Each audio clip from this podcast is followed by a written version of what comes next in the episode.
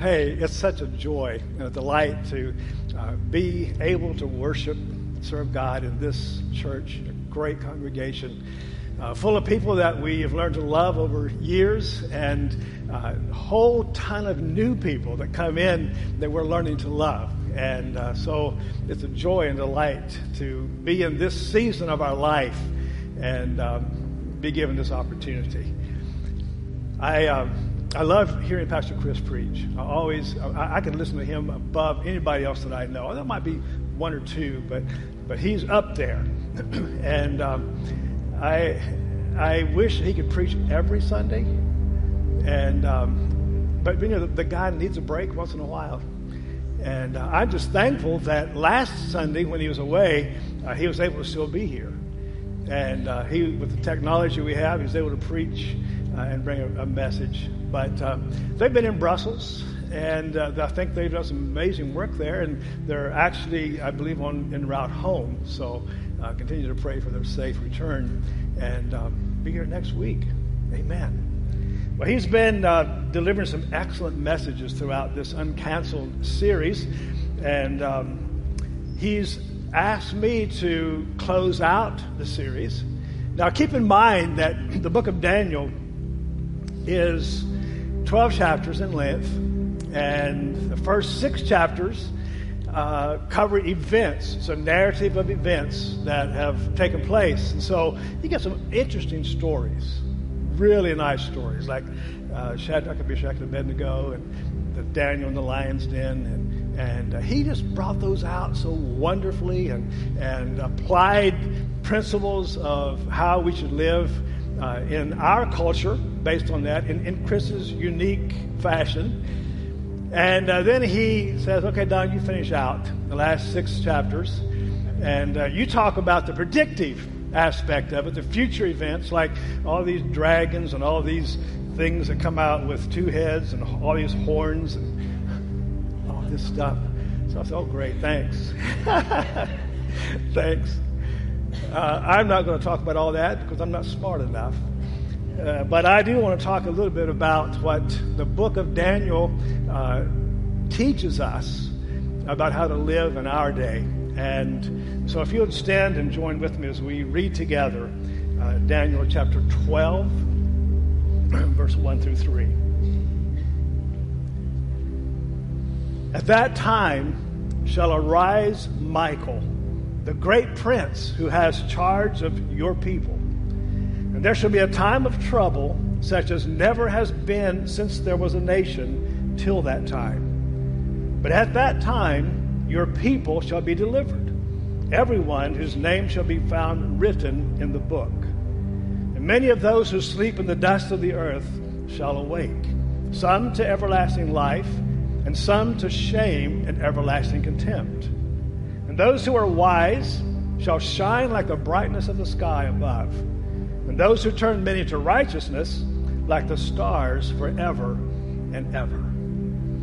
Father, we are thankful for you and for your word, inspired by the Holy Spirit, inerrant. We thank you for the scriptures. Thank you that, that your word is truth and that you are the way and you're the life.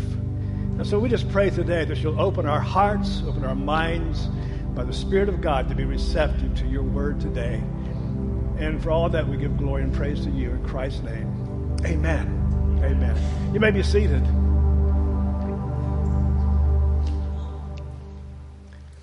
Let me just say from the onset that I don't, by any stretch, consider myself an expert on prophecy, end time prophecy.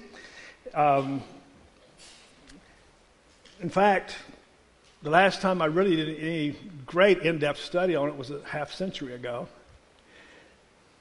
Yeah, half a century ago, I was in Bible college and uh, we were taking the class um, Daniel and Revelation. And back then, and I think still probably, uh, the two books are studied together because they dovetail and complement each other so nicely when it comes to the end time events.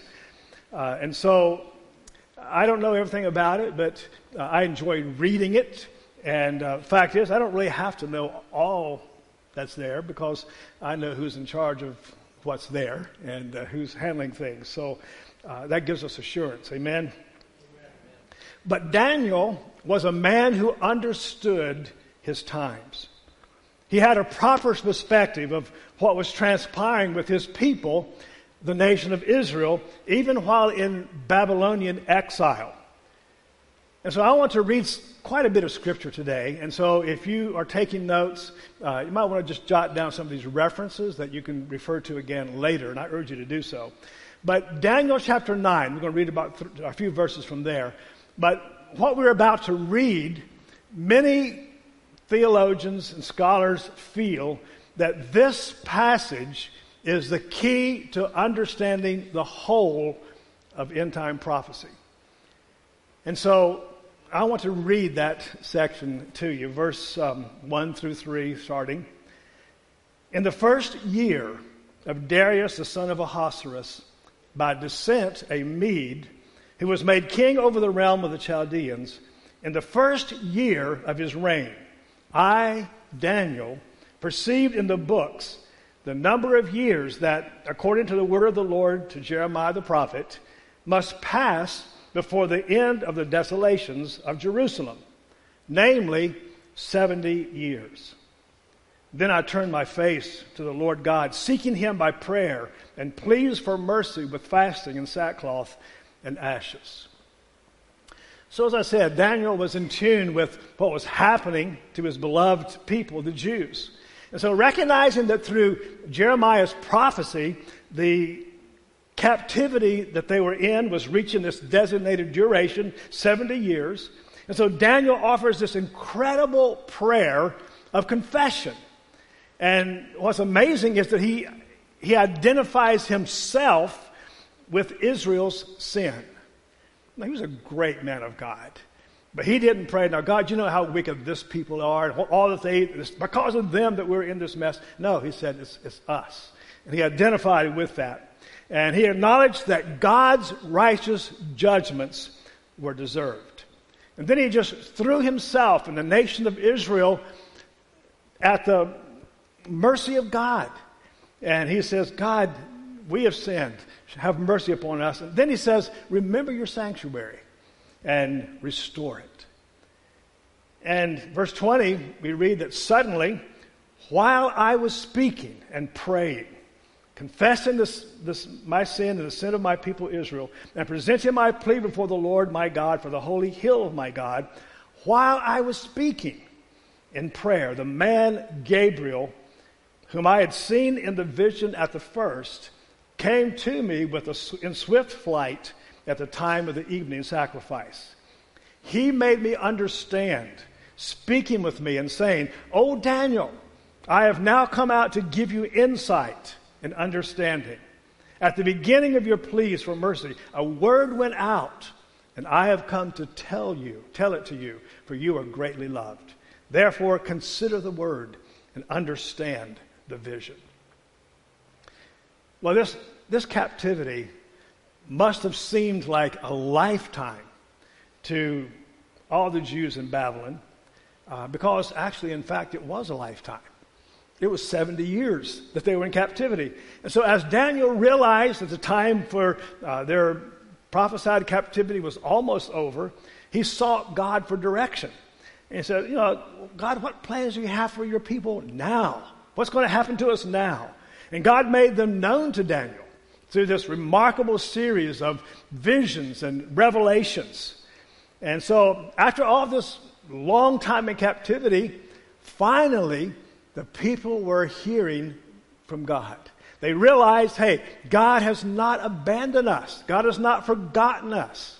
And it must have been a, a relief to them to know that, that, hey, God is still speaking and God is in control.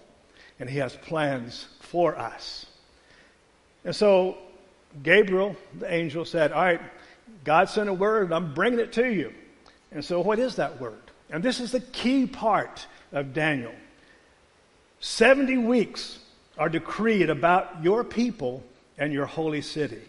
To finish the transgression, to put an end to sin, and to atone for iniquity, to bring in everlasting righteousness, to seal both vision and prophet, and to anoint a most holy place.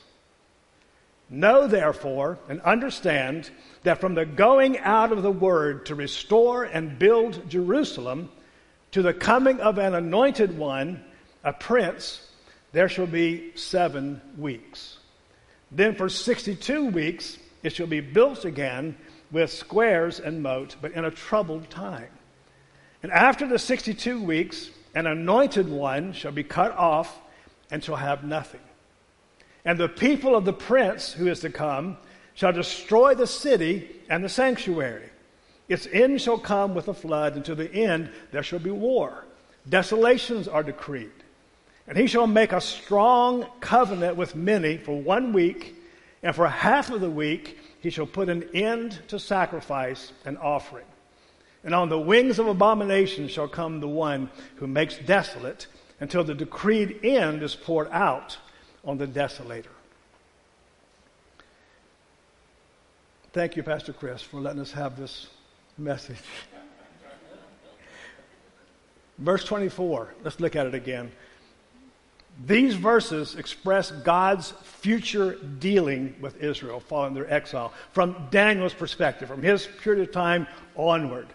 And he, he refers to it in terms of 70 weeks of years.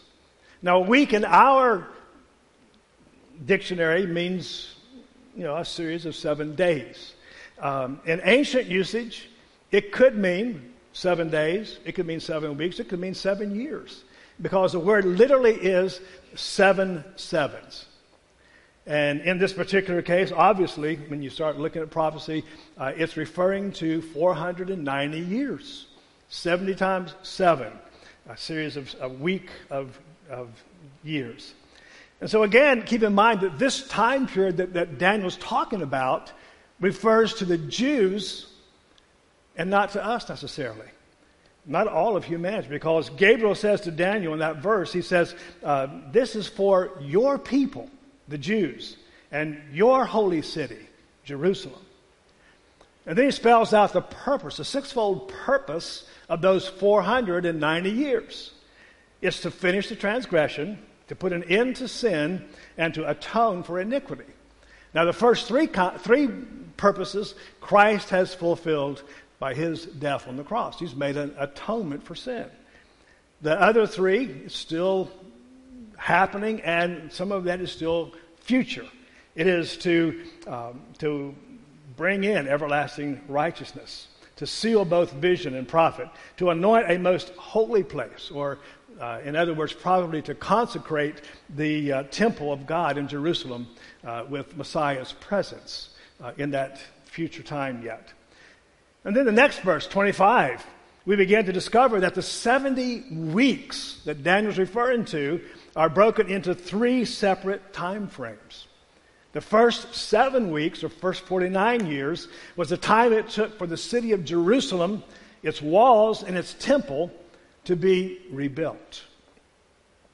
It actually began, uh, the 70 weeks began with a proclamation by uh, uh, King Artaxerxes, the Persian king in, in uh, 444 and 445 BC, uh, at Nehemiah's request, uh, gave this injunction for them to go back and rebuild the city, the walls, and the temple. It was then another 434 years, or 62 weeks, until the anointed one, the Messiah, the Christ, would be revealed. Now, without going into all the study that the historians and the theologians have gone to uh, to actually pinpoint in the calendar the days in which this, these events happened, uh, it just comes out right on the, on the button. But it just tells me that God, God inspires His Word. And if any book of the Bible uh, emphasizes the inerrancy of Scripture, it would be the book of Daniel because centuries before it actually took place, he pinpointed the exact time of the fulfillment of these prophecies. It's amazing. But then God, uh, Gabriel continues to share the word given to Daniel in verse 26 that after the 62 weeks, the anointed one shall be cut off and shall have nothing. Now, this refers, of course, to Christ the sacrificial lamb that takes away the sin of the world. Uh, the prophet Isaiah in 53 8, talking about the coming Messiah, says, By oppression and judgment he was taken away. As for his generation, who considered that, uh, who considered that he was cut off out of the land of living, living, stricken for the transgression of my people. And so it's definitely referring to Christ, who, uh, the anointed one, who was cut off uh, for, not for himself, but for us. But then verse 26 goes on to say, And the people of the prince who is to come shall destroy the city and the sanctuary. Its end shall come with a flood, and to the, that end there shall be war. Desolations are decreed. So after Christ's death and resurrection, the ruler who is to come, his people, Gabriel says, the Romans, who destroyed both the city Jerusalem and its temple, this was done, historic, history shows, in 70 AD under the Roman general Titus, uh, who later became a Caesar. And so the first seven weeks, the next 62 weeks, uh, we have 69 weeks of years. But now we come to, all right, so, so what happens to the 70th week? Between the 69th week and the 70th week of Daniel, or between the 483rd year and the last seven years, there's a gap. Because the prophecy relating to the 70th week has not yet been fulfilled.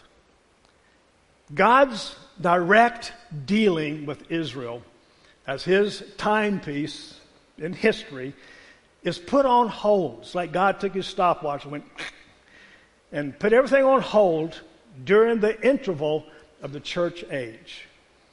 God's grace is upon us during this age. The church was born on the day of Pentecost, right after Christ's death and ascension. And so this is the day of salvation. This is the time when, when people can call on the name of the Lord and be saved, the scripture says.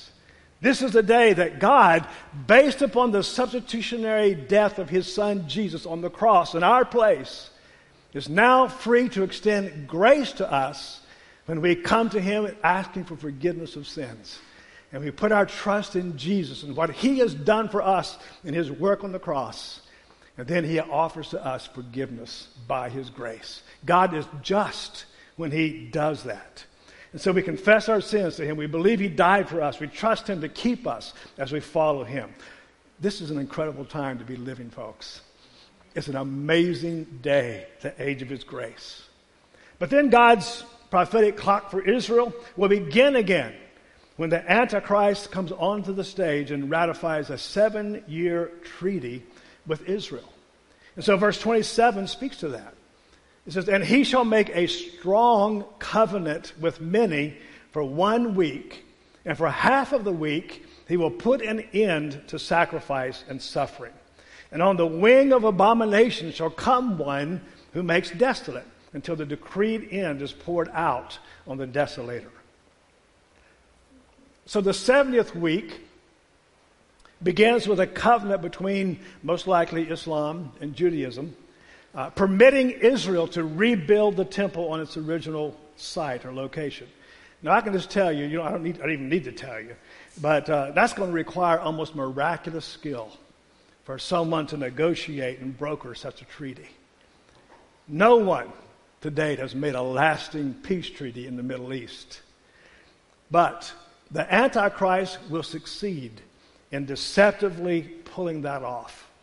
However, midway through the seven years, at three and a half years, he will break his covenant with Israel.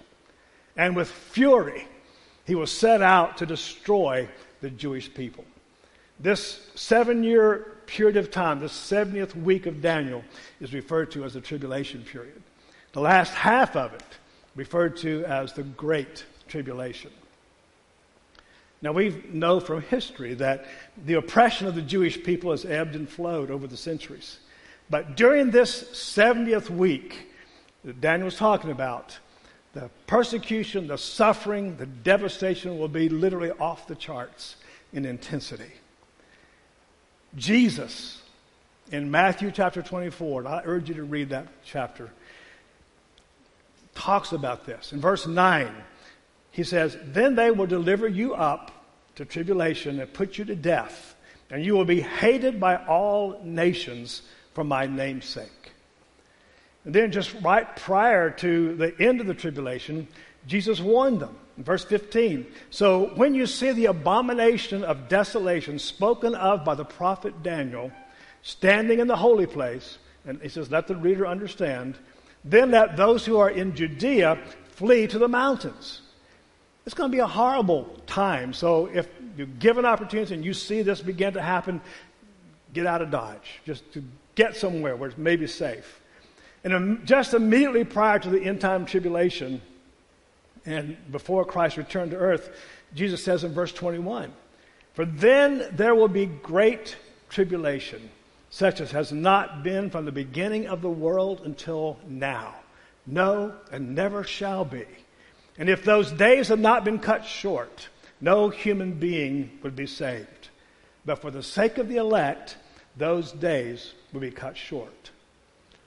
So, because of the severity of this time of suffering and death and devastation, it will surpass and eclipse all previous periods of suffering experienced throughout human history. And so, it's into this cataclysmic time that our opening text in Daniel chapter 12 is referring. Verse 1 again, at that time. This is, the, this is that period of time that Daniel has just been referring to in chapter 9. And hey, in those three verses, he has crammed thousands of years of history in just those two, two or three statements. But now, in the middle of the tribulation, at that time, and toward the end of the, of the tribulation, shall arise Michael, that great prince who has charge of your people. And there shall be a time of trouble, such as never has been since there was a nation till that time. But at that time, your people will be delivered, everyone whose name shall be found written in the book. Now, in this series, we have watched as Daniel has demonstrated the proper way to respond in an ungodly culture.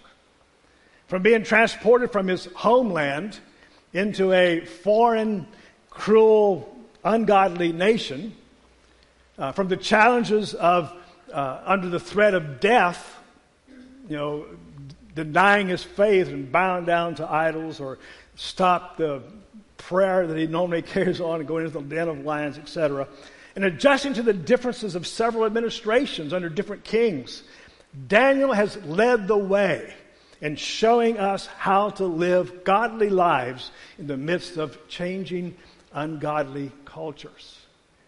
He has taught us by example how we should live in our own changing, ungodly environment. It's kind of difficult, isn't it? Even for us today in this age of grace, um, to respond in a godly way to some of the troubling things that are happening in our nation and in our world today. But just think about this. How in the world would a person respond to a culture such as the one that Daniel and our Lord Jesus and Paul and other New Testament people speak in describing the Great Tribulation? How do you live in the middle of tribulation and even the great tribulation, the worst time ever in human history? Well, the amazing truth is that Daniel continues to show his people how to respond in that horrific circumstances that they will be in during that period in the future.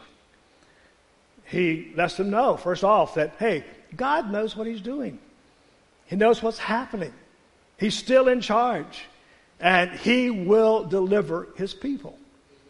Michael, the great prince. Now, the book of Jude refers to Michael as an archangel, which is the highest order of angels, um, highest ranking. Uh, and Michael, obviously, is the angel who has charge over the people of Israel, the nation of Israel, God's people, the Jews. And he says, Gabriel says, He will deliver everyone whose name was found in the book. So, in the middle of what's definitely the most hopeless situation, here emerges the assurance and hope that they, they would need. And he says, God's made provisions for you. He says, make sure your name is in the book. That's Daniel's charge. Maybe he's referring to the Lamb's book of life. I think probably. Interest to that is obtained by uh, placing your faith and trust in Jesus Christ as Savior. And that choice, that decision to accept Christ and to trust Him is your only way, he says, to escape and experience deliverance. And furthermore, that decision, he says, will also ensure that the resurrection that Daniel refers to in, in verse 2, they would be included in the resurrection that is to eternal life rather than those who are raised to shame and contempt. So Daniel is showing in the worst possible period of time, God has plans for his people. And they will come to pass. They can trust God. And then Daniel con- conveys this promise of the rewards they'll receive if they live wisely and turn many others to righteousness. He said, Those who are wise will shine like the brightness of the sky above. Those who turn many to righteousness like the stars forever and ever. So these great rewards basically is it's the glory that God gives them, the glory He pours upon them. Uh, it's going to require that they live as God requires, as He demands. In other words, Christ like behavior lived out in the midst of those horrific times. Isn't it true that light shines the brightest in the blackest darkness? These Jewish believers, now, I believe that during the tribulation time, tribulation period, and then even the millennial reign of Christ to follow, that many, multitudes of the Jewish people will turn to Christ. In fact, the Bible says they'll look on him whom they have pierced, and they will, they will be broken, they will repent. I believe many of them will call upon God and call upon Christ and believe him for salvation. Not only so, evidently, but there will be those also who will, to their fellow Jewish people, began to witness to them and say, hey, you need to put your trust in Messiah. Jesus Christ is the Messiah. And so I believe that there will be multitudes that will come to Christ uh, of Jewish people during that time. I'm excited about that. I think that's wonderful. But as I mentioned, these 70 weeks, these 490 years that Daniel was speaking of in this context, referring to uh, the Jewish people, the nation of Israel, he's describing God's future dealing with his people, the Jews. So, what does that have to do with us? unless you're a Jewish person. Will we have part in the 70th week, the tribulation period? I hope not. I hope not. Most Bible scholars agree that the true followers of Christ, the church, not a denomination, not a certain denomination, but those who truly know Christ, who put their trust in Him, um, the word in the Greek is ecclesia. Ek, out, ecclesia, called ones. So uh, the church is those who are called out, called out to follow Christ. And so all of those who have put their trust in Christ, uh, living in this church age, the age of grace, this interval between the 69th and the 70th week of Daniel, um, this is the period that we can simply call upon the name of the Lord for salvation. But just as the church was not involved in the first 69 weeks of Daniel's vision. Many feel that it's logical that they won't be involved in the 70th week, since these are referring to God's dealings with his people, Israel. Instead, much of the New Testament speaks of the church age, which it's a time for we Gentiles to come to Christ. So, where does that leave us? God graciously paused his prophetic clock relating to the Jewish nation, although he still, he still deals with the Jews, and the same grace extended to us in the church is, is extended to them right now as well. But because he wants everyone to experience salvation, Christ died not just for the Jewish people, but he died for us. And he atoned for the sins of the whole world, so that through him, everyone who believes and trusts him will experience everlasting life. Is there anyone who cannot quote this scripture, for God so loved the world that he gave his only son that whoever believes in him should not perish but have everlasting or eternal life. It's not just believe, not just for the Jews, it's the whole world that can believe. So for over 2,000 years, God has given us opportunity to experience new life in Christ. How long will this church age continue? When will God restart his time clock for Israel? We don't know for sure. Although Christ describes characteristics of the time leading up to the end of the church age, and most students of the Bible believe that we're nearing that time. So, how does the church age end? It ends when Christ comes in the air to catch up his bride, the church, to be with him. That's referred to as the rapture. The word rapture is not in Scripture, uh, but the description of it, uh, that whole event, is in numerous places in Scripture. Uh, most noteworthy are the Paul's words to the Thessalonians. He says, For the Lord himself shall descend from heaven with a cry of command, with the voice of the archangel, with the sound of the trumpet of God. And the dead in Christ shall rise first. That's those believers who have already died at that, at that point. Then we who are alive, who are left, will be caught up together with them in the clouds to meet the Lord in the air. And so shall we always be with the Lord. Therefore, encourage one another with these words. So, as followers of Christ, we have to be continually ready and expecting Christ to catch us up to be with Him. Because I believe we are living at, at the end of, end of days for God's prophetic dealings with us. And, and the church age, we can see how those things can easily happen. Now, historically, our movement has been very evangelistic in its early years. There was a, there was a great expectancy that Christ would return at any time. We wanted our families, we wanted our friends, we wanted everyone to be ready to meet Christ. And so we were an evangelistic movement at that time. There were messages, many messages on preparing for his return. In fact, some of them were so fervent and so compelling that we were constantly expecting it to happen at any time. At times, we were fearful that we would miss out on being caught up to be with the Lord. I clearly remember, clearly remember a day when Dad and I were in the church basement working on a furnace, church furnace. Dad was pastoring the church at that time. I was in my mid teens. And I couldn't stand still for, if you paid me however much. I, I was just always going. So I was momentarily distracted by something. And I didn't see Dad leave the basement to retrieve a tool that he needed. So when I nonchalantly turned around to help or to watch, he wasn't there. I went into a panic. I was sure that the Lord had come and I wasn't caught up. And so I raced out of the basement and I wasn't looking for my brothers or sister and my youngest brothers. I wasn't looking them. I knew they weren't ready. Just joking, Greg. But I knew mom was. And mom, it's good to have you here today.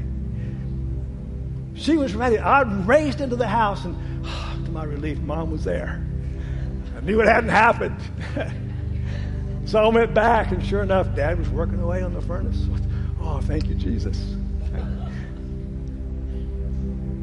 Now, is it a bad thing that I dreaded the thought of being left behind? No, and yes.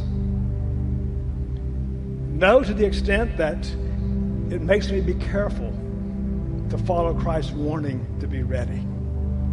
Because Jesus said, In an hour you are not expecting, the Son of Man will come. He used illustration. Two will be together in a field working. Two will be working and grinding at the mill or whatever. One will be taken because they were ready. The other left because they weren't. And so it's not a bad thing to always remind oneself that his coming is imminent, that it could happen at any moment. In an increasingly ungodly environment, it's very possible that we could lose sight of the truth of Christ's return. In fact, in that 24th chapter of Matthew, Jesus said, And because lawlessness will be increased in the end time, the love of many will grow cold. The enemy of our souls would love nothing more than for us to ignore or neglect the warning to be watching and ready for the Lord's return. We should provoke one another to faithfully be reminded that Jesus could come at any moment. Are you ready? In fact, so intent was the early church on this that when they greeted each other, it wasn't, hey, how, how are you doing? How's your day today? And everybody said, oh, it's going great, even if it's not. But what they did was they would greet each other and say, Maranatha. What that means is the Lord comes. The Lord is coming. A reminder. And I think we need to get back to the place where we say, hey, Jesus Christ could come back at any moment. Be ready. So, no, it's not a bad thing to live in that, that expectation of his coming. But yes, it is a bad thing to live in fear and dread of it because that's an, unnecessary existence. You don't have to live like that. Make ready for the coming of the Lord. And obviously, that's by turning your life over to Christ letting Him, by His love and grace, transform you so that you're trusting Him for forgiveness of your sins and thus becoming a child of God. Your name written in the Lamb's book of life. And then you don't have to be fearful. God doesn't want us to live in a spirit of fear, or be anxious or fearful, but He's given us a spirit of love and of power and a sound mind. So, how should we live in this culture as we approach what we believe to be the end of the church age? Well, Paul gives excellent instruction. And this I'll close with this scripture. This is how we should live and, approach and anticipate the, the coming of Christ. Titus chapter 2, verse 11, Paul says, For the grace of God has appeared. This is the age of grace, thank God, bringing salvation for all people, training us to renounce ungodliness and worldly passions, and to live self controlled upright, and godly lives in this present age, waiting for our blessed hope, the appearing of the glory of our great God and Savior, Jesus Christ, who gave himself for us to redeem us from all lawlessness and to purify for himself a people for his own possession who are zealous in good works. Basically, what Paul is giving us as instructions for how to live at the, toward the end of this church age are the same instructions that Daniel gives to the Jewish people and how to live in their end of the 70th week time. That is, live a godly life and invite others to become a follower of Christ. Certainly, we need to turn many to righteousness in this increasingly dark time of our culture, live wisely and lead as many as you can to Christ. But listen, Paul, I, th- I think Pastor Chris brought this out last week. Make sure your life makes way for the reception of your words. This past Monday morning in my devotions, I came across a quote from Charles Spurgeon. He said this He said, A man's life is always more forcible than his speech. When men take stock of him, they reckon his deeds as dollars and his words as pennies. In other words, there's no substitute for a, a gospel life if you're going to share the gospel message. Our lifestyle, the way we live today, adorns the gospel of Jesus Christ. Everything about our lives, our speech, our demeanor, our habits, our responses, our relationships, all of that either gives credence to or it discredits the message of the gospel of Jesus Christ. And so live in such a way that your conduct matches and strengthens your witness to others.